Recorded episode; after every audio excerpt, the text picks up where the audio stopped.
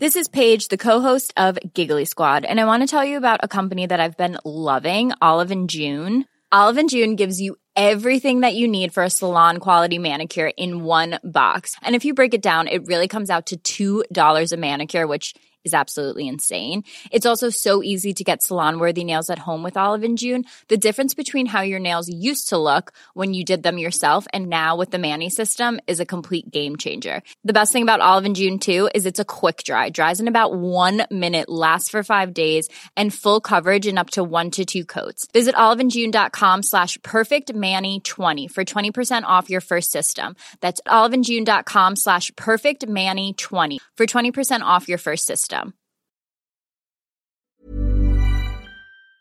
Humans, like all other primates, are a sociable bunch, and we tend to pick friends who are fairly similar to us in terms of education, religion, personality, and so on.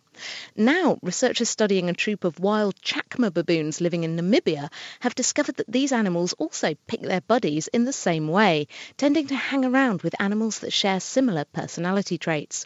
To find out more about these cliquey monkeys, I took a trip to London Zoo to meet primate expert Guy Cowlishaw, who was part of the study team. We're very interested in how animals learn about their environment. And one way that an animal can learn about its environment is through personal experience.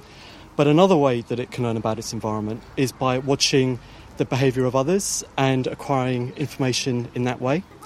And that opportunity is available to any animal that lives in a social group, whether it be a shoal of fish or a flock of birds or a herd of antelope.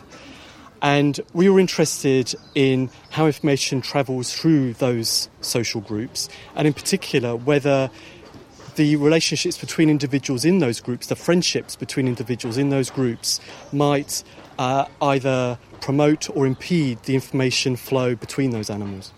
So we're here in Gorilla Kingdom in London's in beautiful sunny Regent's Park. Tell me about the animals that you were studying. So we were working with chacma baboons, which are a species found in southern Africa. And these are animals that live uh, in quite large social groups, about 60 to 70 individuals. They have very intense and dynamic social lives. And the population that we were studying is on the edge of the Namib Desert in Namibia. When you were observing these animals, what were you looking for and what did you see? Well, what we found was that uh, you do see some very strong patterns of association between individuals, and in particular, what you tend to find is that animals of a similar age, or a similar social rank, or of a similar personality tend to associate with one another. You don't really think of baboons as having a personality. What kind of personality traits are we talking about? So, we looked at one specific personality trait, which is boldness. So, we scored all of the animals in the two study troops that we were working on uh, according to how bold or shy they were. And we assessed this through looking at um, how confidently the animals would interact and consume an unfamiliar food which we introduced to them in their natural environment.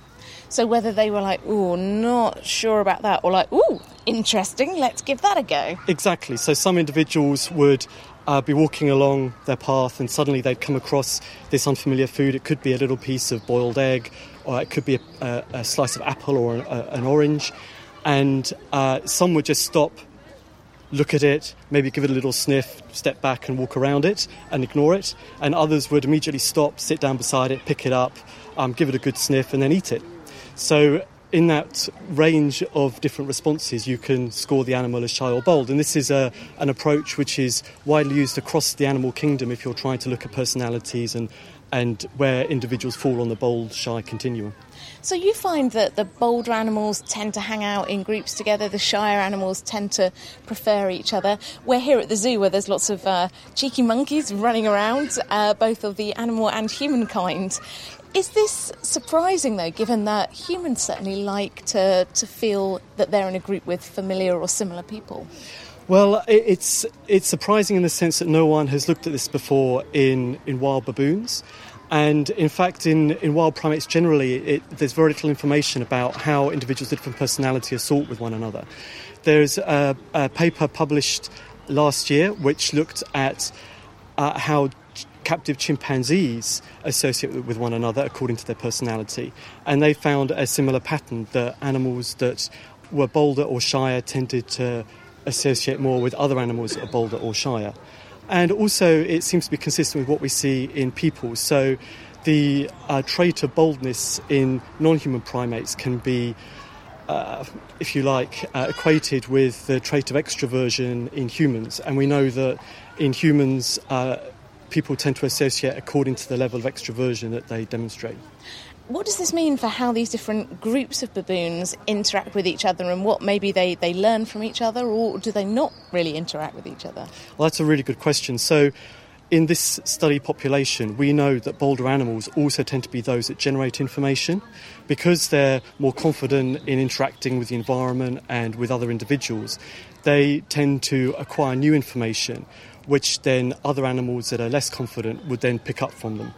So, the fact that bold animals tend to hang out together is potentially a problem for information transfer because if all the bold animals are, are, sitting together, then anything that any one of those individuals learn is going to have trouble getting out of that clique into other members of the social group.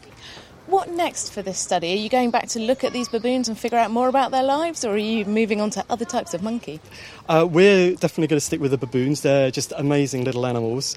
They're part of a long term study that we here, have here at ZSL. So we've been working with this population of baboons in Namibia now for 16 years.